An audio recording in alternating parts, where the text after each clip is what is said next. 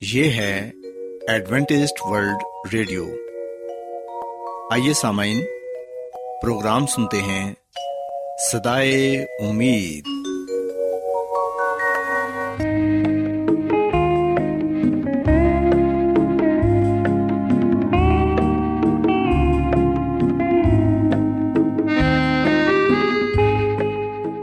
سامعین، پروگرام سدائے امید کے ساتھ میں آپ کی میزبان فرا سلیم اور صادق عبداللہ خان آپ کی خدمت میں حاضر ہیں۔ ہماری طرف سے آپ تمام سامعین کی خدمت میں اداب سامعین امید کرتے ہیں کہ آپ سب خدا تعالی کے فضل و کرم سے خیریت سے ہیں۔ اور ہماری یہ دعا ہے کہ آپ جہاں کہیں بھی رہیں خدا مند خدا آپ کے ساتھ ہوں اور آپ کی حفاظت اور رہنمائی کریں۔ سامعین اس سے پہلے کہ آج کے پروگرام کو شروع کیا جائے آئیے پہلے پروگرام کی تفصیل سن لیں۔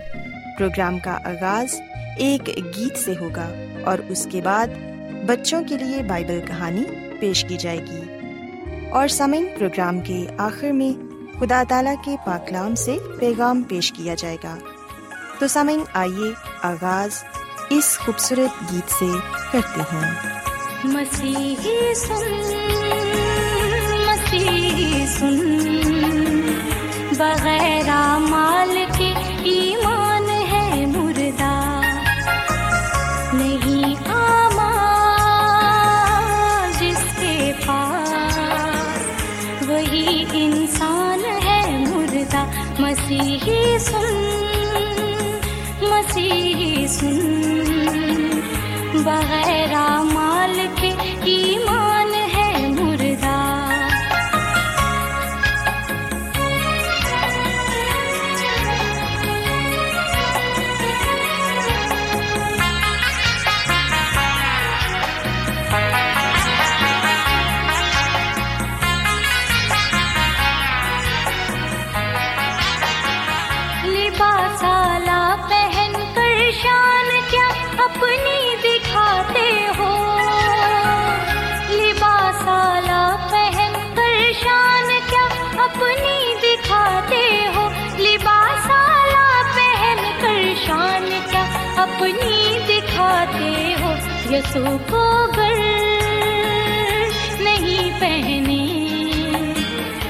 ساری شان ہے مردہ مسیحی سن مسیحی سن۔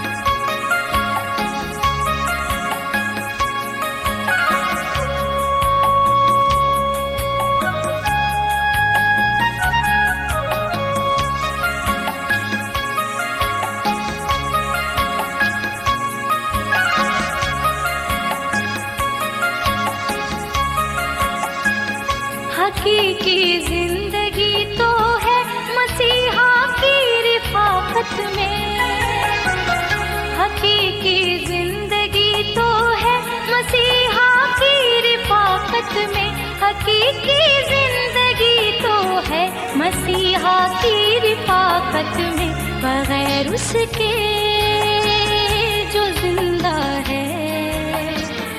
وہی نادان ہے مردہ مسیحی سن پیارے بچوں خدامن کی تعریف میں ابھی جو خوبصورت گیت آپ نے سنا، یقیناً یہ گیت آپ کو پسند آیا ہوگا۔ اب وقت ہے کہ بائبل کہانی آپ کی خدمت میں پیش کی جائے۔ سو بچوں، آج میں آپ کو بائبل مقدس میں سے سبت کے بارے بتاؤں گی کہ سبت خدا مند خدا کا پاک اور مقدس دن ہے۔ پیارے بچوں، اگر ہم بائبل مقدس میں سے خروج کی کتاب اس کے بیسویں باپ کی آٹھویں آیت سے لے کر گیارہویں آیت تک پڑھیں، تو یہاں پر ہمیں سبت کے بارے پڑھنے کو ملتا ہے۔ کلام مقدس میں ہم پڑھتے ہیں کہ خدا مند خدا نے یہ فرمایا کہ یاد کر کے تو سبت کا دن پاک ماننا۔ چھ دن تک تو محنت کر کے اپنا سارا کام کاج کرنا، لیکن ساتواں دن خدا من تیرے خدا کا سبت ہے۔ اس میں نہ تو کوئی کام کرے، نہ تیرا بیٹا، نہ تیری بیٹی، نہ تیرا غلام، نہ تیری لونڈی اور نہ تیرا چھپایا۔ نہ کوئی مسافر جو تیرے ہاں تیرے پھاٹکوں کے اندر ہو، کیونکہ خداون نے چھ دن میں آسمان اور زمین اور سمندر اور جو کچھ ان میں ہے سب بنایا اور ساتویں دن آرام کیا۔ اس لیے خداون نے سبت کے دن کو برکت دی اور اسے مقدس ٹھہرایا۔ پیارے بچوں، کلام مقدس میں ہم پڑھتے ہیں کہ یہاں پر خداون نے اپنے لوگوں کو یہ بتایا ہے کہ ہفتے کے ہر دن میں انہیں کون سا کام کرنا ہے۔ خداون نے بڑے واضح طور پر یہ کہا کہ چھ دن تک تو محنت کر کے اپنا سارا کام کاج کرنا، لیکن ساتواں دن خداون تیرے خدا کا سبت ہے۔ پیارے بچوں خداون نے یہ بھی واضح کیا ہے کہ سبت کوئی نیا نہیں، جسے یہودیوں کو ماننے کے لیے کہا گیا ہے، بلکہ اسے تو تخلیق کے وقت سے ہی پاک ماننے کا حکم دیا گیا تھا۔ کلام مقدس میں یوں لکھا ہے، کیونکہ خداون نے چھ دن میں آسمان اور زمین اور سمندر اور جو کچھ ان میں ہے، وہ سب بنایا اور ساتویں دن آرام کیا۔ اس حکم سے ہمیں پتہ چلتا ہے کہ ہمیں چھ دن کام کرنے کے لیے کہا گیا ہے۔ ان دنوں میں ہم اپنی روزمرہ کی ضروریات اور وہ کام کر سکتے ہیں جو ہم کرنا چاہتے ہیں۔ لیکن ساتواں دن ان تمام دنوں سے فرق ہے۔ یہ دوسرے دنوں کی طرح کوئی عام دن نہیں، بلکہ ساتواں دن آرام کرنے اور خداون کی عبادت کے لیے مقرر کیا گیا ہے۔ پیارے بچوں، یاد رکھیں کہ بائبل مقدس میں لکھا ہے کہ خداون نے سبت کے دن کو برکت دی اور اسے مقدس ٹھہرایا۔ چھ دنوں میں تخلیق کا کام کیا گیا اور ساتویں دن آرام کیا گیا۔ پیارے بچوں، ہم دیکھتے ہیں کہ خداون نے اپنے چوتھے حکم کو اس طرح شروع کیا کہ یاد کر کے تو سبت کا دن پاک ماننا۔ خداون نے اس دن کا انتخاب کیا کہ اس کے پیروکار اور اس کے لوگ اس دن صرف ان کی عبادت کریں اور سبت کے دن کو پاک مانیں۔ پیارے بچوں، ہم دیکھتے ہیں کہ کئی لوگ ہفتے کی بجائے اتوار کے دن کو سبت مانتے ہیں۔ جبکہ یہ غلط ہے خداون نے تو ہفتے کے دن کو سبت کا دن کہا ہے اور اتوار ہفتے کا پہلا دن ہے۔ سو ہمیں اتوار کے دن کو سبت نہیں بلکہ ہفتے کے دن کو سبت جان کر خداون کی عبادت کرنی چاہیے، کیونکہ بائبل مقدس واضح طور پر ہمیں اس بات کی تعلیم دیتی ہے کہ ساتواں دن خداون کا پاک سبت ہے۔ پیارے بچوں، یاد رکھیں کہ خداون نے جس دن کا انتخاب کیا وہ اتوار کا دن نہیں، جو کہ پہلا دن ہے، بلکہ ساتواں دن ہے، جو کہ ہفتے کا دن ہے۔ یہ دن خداون نے بعد میں مقرر نہیں کیا، بلکہ یہ دن دنیا کی تخلیق کے وقت مقرر کیا گیا تھا۔ اس وقت جب گناہ بھی اس دنیا میں نہیں آیا تھا۔ سبت خدا اور ان کے لوگوں کے درمیان ایک نشان ہے۔ اور وہ اسی دن خداون کی عبادت کرتے ہیں اور اسے اپنی زندگی میں اولیت دیتے ہیں اور ان کی رہنمائی میں چلتے ہیں۔ پیارے بچوں، بائبل مقدس میں ہم پڑھتے ہیں کہ خداون نے یہ فرمایا کہ میں نے اپنے سبت بھی ان کو دیے تاکہ وہ میرے اور ان کے درمیان نشان ہوں، تاکہ وہ یہ جانے کہ میں خداوند ان کا مقدس کرنے والا ہوں اور میرے سبتوں کو مقدس جانو کہ وہ میرے اور تمہارے درمیان نشان ہوں۔ تاکہ تم جانو کہ میں خداون تمہارا خدا ہوں۔ سو پیارے بچوں، یہ یاد رکھیں کہ سبت کے دن عبادت کرنے والے لوگ اس بات کو ظاہر کرتے ہیں کہ وہ خداون کی عبادت کر رہے ہیں اور ان کا خالق اور مالک خداوند ہی ہے۔ انہوں نے خداوند کو سب کچھ مانتے ہوئے سبت کے دن ان کی عبادت کرنے کا فیصلہ کیا ہے۔ ہم کس خدا کی عبادت کرتے اور پرستش کرتے ہیں؟ اس کا ہمیں اس بات سے پتہ چلتا ہے کہ ہم کس دن کو پاک مانتے ہیں۔ پیارے بچوں، بائبل مقدس میں ہم اس بات کو بھی پڑھتے ہیں کہ اگر ہم سبت کے دن کو پاک مانیں گے، اس دن صرف اور صرف خداون کی عبادت کریں گے، تو پھر خداوند خدا ہمیں اپنی بہت سی برکتوں سے نوازیں گے۔ سو اگر آپ یہ چاہتے ہیں کہ آپ بھی خداوند خدا کی بہت سی برکات حاصل کریں، تو پھر سبت کے دن کو پاک مانیں۔ خدا مند کو اپنا نجات دہندہ تسلیم کریں اور جو دن انہوں نے مقدس ٹھہرایا ہے، اس دن کو پاک مان کر خداون کی عبادت کریں تاکہ ہماری زندگی سے یہ بات ظاہر ہو کہ ہم سچے خداوند کے پیروکار ہیں اور انہیں کی ہی عبادت کرتے ہیں۔ سو بچوں، میں امید کرتی ہوں کہ آپ کو آج کی بائبل کہانی پسند آئی ہوگی اور آپ نے آج بائبل مقدس میں سے سبت کے بارے سیکھا ہوگا۔ میری یہ دعا ہے کہ خدا مند خدا آپ کے ساتھ ہو اور آپ سب کو آج کی باتوں پر عمل کرنے کی توفیق عطا فرمائیں۔ کیا آپ بائبل کی مقدس پیشن گوئیوں اور نبوتوں کے سربستہ رازوں کو معلوم کرنا پسند کریں گے؟ کیا آپ دنیا کے ایسے رجحانات کے باعث پریشان ہیں جو گہری طریقے کا اشارہ دیتے ہیں؟ ایڈوینٹسڈ ورلڈ ریڈیو سنتے رہیے۔ جو آپ سب کے لیے صدائے امید ہے۔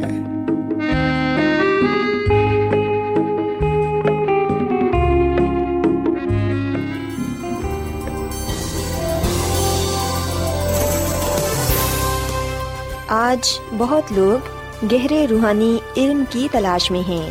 وہ اس پریشان کن دنیا میں راحت اور خوشی کے خواہش مند ہیں۔ اور خوشخبری یہ ہے کہ بائبل مقدس آپ کی زندگی کے مقاصد کو ظاہر کرتی ہے۔ اے ڈبلیو آر پر ہم آپ کو خدا کا کلام سکھاتے ہیں، جو اپنی گواہی آپ ہے۔ خط لکھنے کے لیے آپ ہمارا پتہ نوٹ کر لیں۔ انچارج پروگرام سدائی امید، پوسٹ باکس نمبر بتیس، لاہور، پاکستان۔ اور ہمارا ای میل ایڈریس ہے Urdu at A W R dot O R G سامعین، آپ ہمارا پروگرام انٹرنیٹ پر بھی سن سکتے ہیں۔ ہماری ویب سائٹ ہے W W W dot A W R dot O R G سامعین، اب وقت ہے کہ کلام کا بکیا حصہ پیش کیا جائے۔ سو آئیے خداوند کے خادم عظمت ایمینول سے پیغام سنتے ہیں۔ آئیے سامعین، اب ہم کچھ دیر کے لیے شیطان کے اولین اور اصلی حملے پر گرخوز کرتے ہیں۔ جیسا کہ ہم پیدائش کی کتاب کے تین باپ کی پہلی آیت میں پڑھتے ہیں کہ سانپ سب سے زیادہ چلاک تھا۔ سامعین، سانپ کے روپ میں شیطان ہوا پر آشکارا ہوا اور ہم دیکھتے ہیں کہ پاکلام میں بتایا گیا ہے کہ سانپ کی چلاکی اس میں پائی جاتی ہے کہ وہ اپنی آزمائش کو کس طرح متعارف کرواتا ہے۔ سامعین، وہ براہ راست حملہ نہیں کرتا بلکہ عورت کو گفتگو میں مشغول رکھنے کی کوشش کرتا ہے۔ سامعین، ہم اس بات کا جائزہ لیں کہ سانپ کے الفاظ میں دو مسائل کے پہلو پائے جاتے ہیں۔ سب سے پہلے وہ کہتا ہے، کیا خدا نے واقعی ایسا کہا ہے؟ اسی کے ساتھ وہ اپنے سوال کو اس طرح تشکیل دیتا ہے کہ ہوا کے دل میں خدا کی فراغ دلی کے بارے شک پیدا کرے۔ حقیقت میں وہ کہہ رہا تھا کہ کیا خدا نے یقیناً آپ سے کسی چیز کو روک رکھا ہے؟ کیا خدا نے آپ کو اجازت نہیں دی کہ باغ کے ہر درخت کا پھل کھا سکو؟ سامعین، جان بوجھ کر خدا کی ہدایت کو غلط طور پر بیان کرتے ہوئے سانپ نے عورت کو ورگلایا تاکہ وہ اس کی کہی ہوئی غلط بات کو صحیح بیان کرے۔ سو اس طرح وہ بڑی کامیابی کے ساتھ اس سے گفتگو کرتا ہے۔ سامن بے شک سانپ کی حکمت عملی چلاکی تھی۔ یقیناً یہ سب کچھ حیران کن نہیں ہونا چاہیے۔ یہ ہونا کہ انجیل کے آٹھ باپ کی چوالیسویں آیت میں مسیسو نے شیطان کو جھوٹا اور جھوٹ کا باپ کہا ہے۔ سامعین مکاشوا کی کتاب کے بارے میں باپ کی نویت میں لکھا ہے کہ شیطان پوری دنیا کو گمراہ کرتا ہے۔ سو اس کا مطلب یہ ہے کہ ہم میں سے کوئی بھی اس سے محفوظ نہیں۔ شیطان نے یقیناً اپنی چلاکی اور دھوکہ دہی سے نہ صرف ہوا کو بہکایا، بلکہ ہم دیکھتے ہیں کہ آج بھی وہ دنیا کو بہکا رہا ہے۔ سامعین، وہ آج بھی اسی حکمت عملی کو استعمال کرتا ہے جو اس نے ہوا کے ساتھ استعمال کی۔ وہ خدا کے کلام اور خدا کی ترجیحات کے متعلق سوالات اٹھاتا ہے تاکہ ہمیں گفتگو میں شامل کر سکے۔ اس کی دھوکہ دہی کا مقابلہ کرنے کے لیے ہمیں ہمیشہ ہوشیار رہنا چاہیے۔ سو یہاں پر ہمارے لیے یہ پیغام ہے کہ جس طرح مسیح یسو نے شیطان کا مقابلہ کیا بیابان میں، اسی طرح ہم بھی شیطان کا مقابلہ کریں۔ اور مقابلہ ہم نے پاکلام کے ساتھ کرنا ہے۔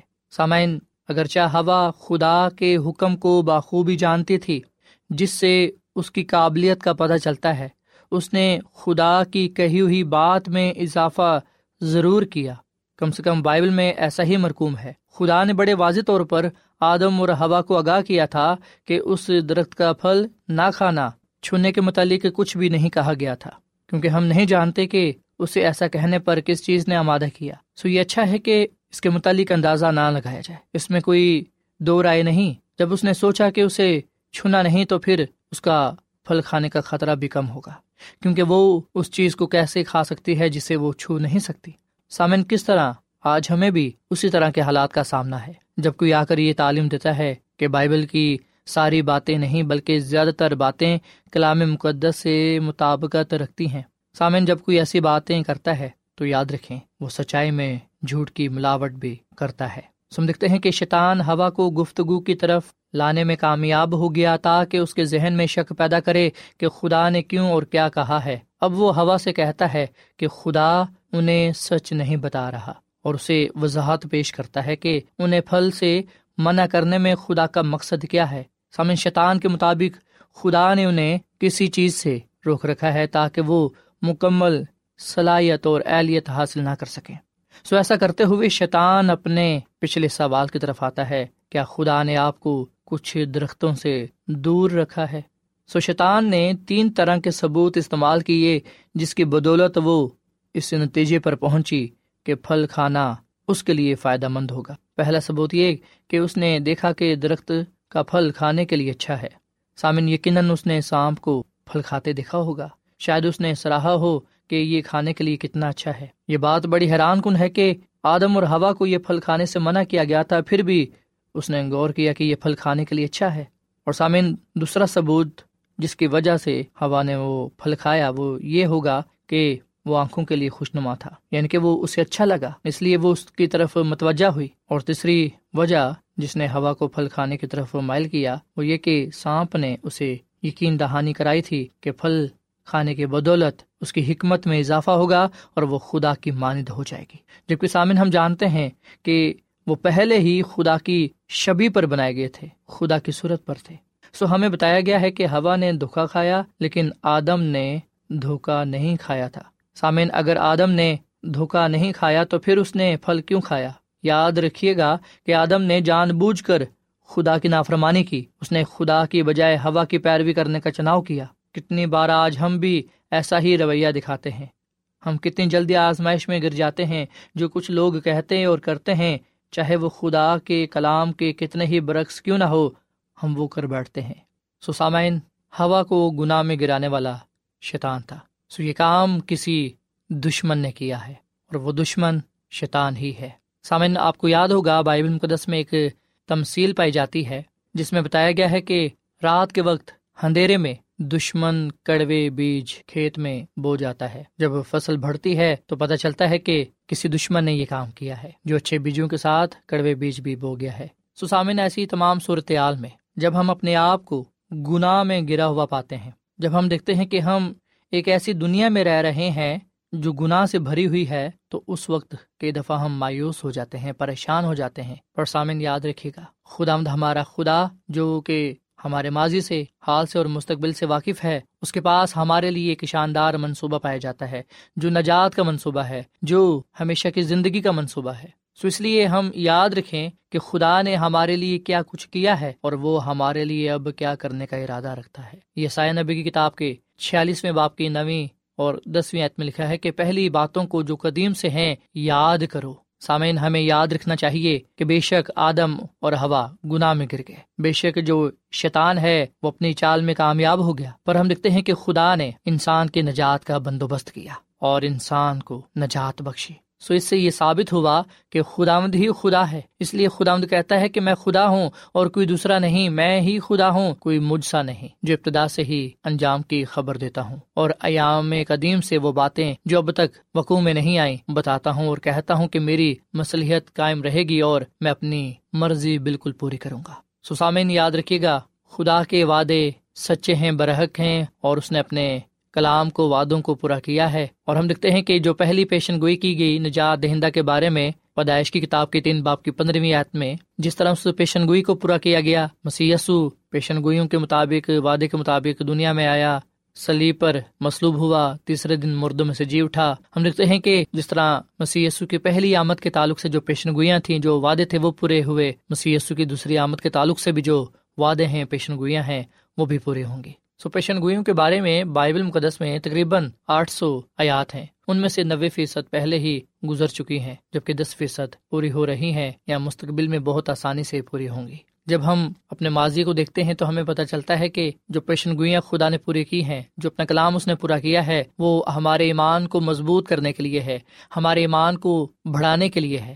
سو اس لیے سامن ہم بائبل مقدس کو مضبوطی کے ساتھ تھامے رہیں، اس کا مطالعہ کریں، اس کلام پر عمل کریں، کیونکہ جو بائبل مقدس ہے، یہ خدا کے منہ سے نکلا ہوا کلام ہے۔ بائبل مقدس خدا کے خیالات اور احساسات کو ظاہر کرتی ہے۔ بائبل مقدس ہمیں بتاتی ہے کہ وہ نہ صرف ہمارا خالق ہے، بلکہ ہمارا پالنے والا ہے۔ ہمیں بچانے والا ہے۔ بائبل مقدس زندگی کی روٹی ہے۔ یہ کے جل کے چھٹے باپ کی پینتیس فیت میں مسی نے کہا کہ زندگی کی روٹی میں ہوں، جو میرے پاس ہے وہ ہرگز بھوکا نہ ہوگا اور جو مجھ پر ایمان لائے وہ کبھی پیاسا نہ ہوگا۔ سسامین آج جسمانی طور پر مسی اس دنیا میں تو نہیں ہے، پر بائبل مقدس کی صورت میں مسی اپنے کلام کے ساتھ ہمارے درمیان ہے ہمارے ساتھ ہیں۔ یہ بائبل مقدس مسیح کا کلام ہے، جو ہمیں ہمیشہ کی زندگی کی راہ دکھاتا ہے۔ سامعین مکاشوا کی کتاب کے بائیسویں باپ کی سترویں عتم لکھا ہے کہ جو پیاسا ہو وہ آئے اور جو کچھ چاہے آب حیات مفت لے اس کے علاوہ مسی نے یہ بھی کہا کہ دنیا کا نور میں ہوں، جو میری پیروی کرے گا وہ اندھیرے میں نہ چلے گا، بلکہ زندگی کا نور پائے گا۔ سو یہ بات سچ ہے کہ مسیح یسو زندگی کا نور ہے۔ اس میں زندگی پائی جاتی ہے۔ وہ اس لیے آیا تاکہ ہم زندگی پائیں اور کثرت سے پائیں۔ سامعین مسی نے اپنے ہاتھوں سے انسان کو خلق کیا، انسانی بدن تشکیل دیا ہم خداوند مسی کے ہاتھ کی کاراگری ہیں، ہمارا بنانے والا وہ ہے۔ سو اس لیے سامعین، ہم اس کلام کو اپنی زندگی کا حصہ بنائیں۔ خدا کے کلام کو پڑھیں، اس کا مطالعہ کریں اور کلام کی باتوں پر عمل کریں۔ جب ہم خدا کے کلام کو پڑھیں گے تو ہمیں پتہ چلے گا کہ بائبل ہمیں یقین دلاتی ہے کہ خالق خدا کے پاس ہمارے لیے ایک منصوبہ ہے۔ رومیو کے خط کے پندرہویں باپ کی چوتھی حت میں لکھا ہے کہ جتنی باتیں پہلے لکھی گئیں، وہ ہماری تعلیم کے لیے لکھی گئیں تاکہ صبر سے اور کتاب مقدس کی تسلی سے امید رکھیں۔ اس کے علاوہ ہم لکھتے ہیں کہ مسیسو نے اپنے کلام میں یہ کہا کہ اگر میں جا کر تمہارے لیے جگہ تیار کروں تو پھر آ کر تمہیں اپنے ساتھ لے لوں گا تاکہ جہاں میں ہوں تم بھی ہو۔ سسامین مسی یسو آسمان پر ہیں اور وہ ہمارے لیے جگہ تیار کر رہے ہیں۔ بہت جلد وہ آنے کو ہے تاکہ ہمیں اپنے ساتھ لے جائیں۔ سامعین، جب ہم مکاشوا کی کتاب کو بھی پڑھتے ہیں، تو مکاشوا کی کتاب بھی ہمیں مسی کے بارے میں بتاتی ہے۔ اور یاد رکھیے گا کہ لفظ مکاشوے کا مطلب ہے ظاہر کرنا یا آشکارا کرنا۔ مکاشوا کی کتاب مسی کو ظاہر کرتی ہے۔ مکاشوا کی کتاب کے ذریعے مسی یسو ہم پر آشکارا ہوتے ہیں۔ مکاشوا کی کتاب کے پہلے باپ کی پہلی میں لکھا ہے کہ یسو مسیح کا مکاشوا جو اسے خدا کی طرف سے اس لیے ہوا کہ اپنے بندوں کو وہ باتیں دکھائے جن کا جلد ہونا ضرور ہے۔ اور پھر سامن ہم مکاشوا کی کتاب کے بائیسویں باپ کی دسویں میں پڑھتے ہیں کہ پھر اس نے مجھ سے کہا کہ اس کتاب کی نبوت کی باتوں کو پوشیدہ نہ رکھ کیونکہ وقت نزدیک ہے۔ سو یہ کلام کرنے والا میرا اور آپ کا نجات دہندہ خدا مدی یسو مسیح ہے۔ مسی یسو جس نے مکاشوا دیا اور آپ کو اور مجھ کو دیا کیونکہ وہ چاہتا ہے کہ ہم اسے سمجھیں۔ میں اور آپ اسے سمجھیں۔ سامن مسیسو کا مکاشوا میری اور آپ کی نجات کے لیے ہے۔ سو یونا رسول نے وہ مکاشفا لکھا۔ جو مسی کے متعلق ہے۔ سو پوری بائبل مقدس مسی کے متعلق ہے۔ ہمیں بتایا گیا ہے کہ وہ کس طرح اس دنیا میں رہ کر لوگوں کو برکت دیتا تھا، بیماروں کو شفا دیتا تھا۔ بائبل مقدس ہی ہمیں بتاتی ہے کہ وہ ہمارے لیے مارا گیا۔ سلیب پر مسلوب ہوا، اس کے ہاتھوں اور پاؤں میں کیل ٹھوکے، سر پر کانٹوں کا تاج پہنایا گیا، اسے مسلوب کیا گیا اور پھر اسے دفن کیا گیا۔ تیسرے دن مسی مردوں میں سے جی اٹھا اور اپنے شاگردوں کے دیکھتے دیکھتے آسمان پر اٹھایا گیا۔ سسامین مکاشوا کی کتاب کے پہلے باپ کی تیسری عید کے مطابق اس نبوت کی کتاب کا پڑھنے والا اور اس کے سننے والے اور جو کچھ اس میں لکھا ہے، اس پر عمل کرنے والے مبارک ہیں کیونکہ وقت نزدیک ہے۔ سو میرا اور آپ کا نجات دہندہ خدا مدیس مسیح بہت جلد لاکھوں لاکھ فرشتوں کے ساتھ اس دنیا میں آنے کو ہے۔ جب وہ آئے گا تو راست باز مردوں کو زندہ کرے گا، وہ راست بازوں کو جلالی بدن بخشے گا اور وہ راست باز لوگوں کو اپنے ساتھ آسمان کی بادشاہی میں لے جائے گا۔ سامعین، وہ وقت آنے والا ہے جب مسی ہماری آنکھوں کے سب آنسو پہنچ دے گا۔ اس کے بعد نہ موت رہے گی، نہ ماتم رہے گا، نہ آہو نالا، نہ درد۔ پہلی چیزیں جاتے رہیں۔ اور جو تخت پر بیٹھا ہوا تھا، اس نے کہا، دیکھ میں سب چیزوں کو نیا بنا دیتا ہوں۔ پھر اس نے کہا، لکھ لے، کیونکہ یہ باتیں سچ اور برحق ہیں۔ سامعین، یہ کلام ہم مکاشف کتاب کے اکیسویں باپ کی چوتھی اور پانچویں عت میں پاتے ہیں۔ سو سامعین، وہی خدا جو خالص پانی کو بادلوں میں کھینچتا ہے، ہماری زندگیوں کو وہی ہے جو پاک صاف کرتا ہے۔ وہ ہمیں اپنی طرف کھینچ سکتا ہے اور پھر ہمیں اپنے آس پاس کے لوگوں کے لیے ایک نحمت ایک برکت کے لیے استعمال کرتا ہے۔ سو ہمیں مسیح پر اتنا ہی انحصار کرنا چاہیے جتنا کہ ایک نوزائد بچہ اپنے والدین پر انحصار کرتا ہے۔ سامن آئیے ہم آج مسیسو کے ہاتھ کو تھام لیں۔ مسیسو ہمیں دعوت دیتا ہے کہ ہم اس کے پاس آئیں۔ آئے ہم آج اس بات کو جان لیں کہ بائبل کی کہانی تخلیق سے شروع ہوتی ہے اور مکاشفہ میں ختم ہوتی ہے۔ سو ہم نے خود ام کے کلام میں سے اس بات کو سیکھا اور جانا کہ جب زمین کو تخلیق کیا گیا، وہ زندگی کے لیے موضوع نہیں تھی، پر خدا نے زمین پر سب کچھ بنایا، اس نے زندگی کے لیے سازگار ماحول پیدا کیا۔ اپنے کلام سے اس نے تخلیق کا کام مکمل کیا اور اس کے ساتھ ساتھ نجات کا کام بھی مکمل کیا۔ اور یہ دونوں کام اس بات کا ثبوت ہے کہ خدا ہم سے محبت کرتا ہے، ہم سے پیار کرتا ہے اور وہ یہ چاہتا ہے کہ ہم ہمیشہ اس کے ساتھ رہیں۔ اسی کو ہی اپنا خالق اور مالک قبول کریں اور جانیں کہ ہم اسی کے ہیں۔ وہ ہمارا خدا ہے، وہ ہمارا خالق بھی ہے اور نجات دہندہ بھی ہے۔ آئے ہم اس پر ایمان لائیں اور اس کے وسیلے سے زندگی پائیں اور کثرت سے پائیں۔ خدا ہمیں اس کلام کے وسیلے سے بڑی برکت دے۔ آمین۔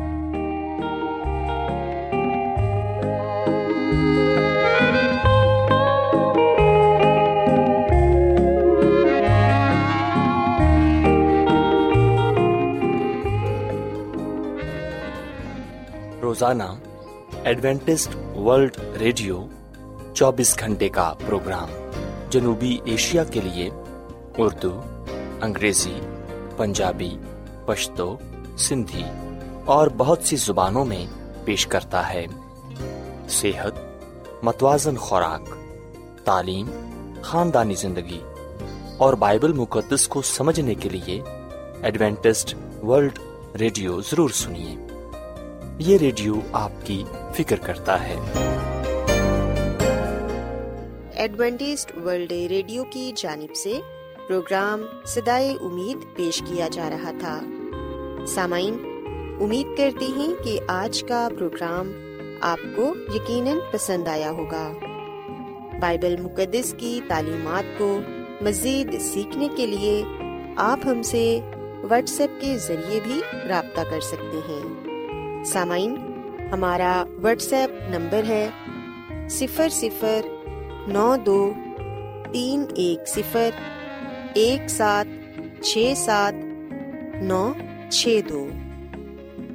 نمبر ایک بار پھر نوٹ کر لیں، zero zero nine two three one zero one seven six seven nine six two. سامعین، کل اسی وقت اور اسی فریکوینسی پر دوبارہ آپ سے ملاقات ہوگی۔ اب اپنی میزبان فرا سلیم کو اجازت دیں۔ خدا حافظ۔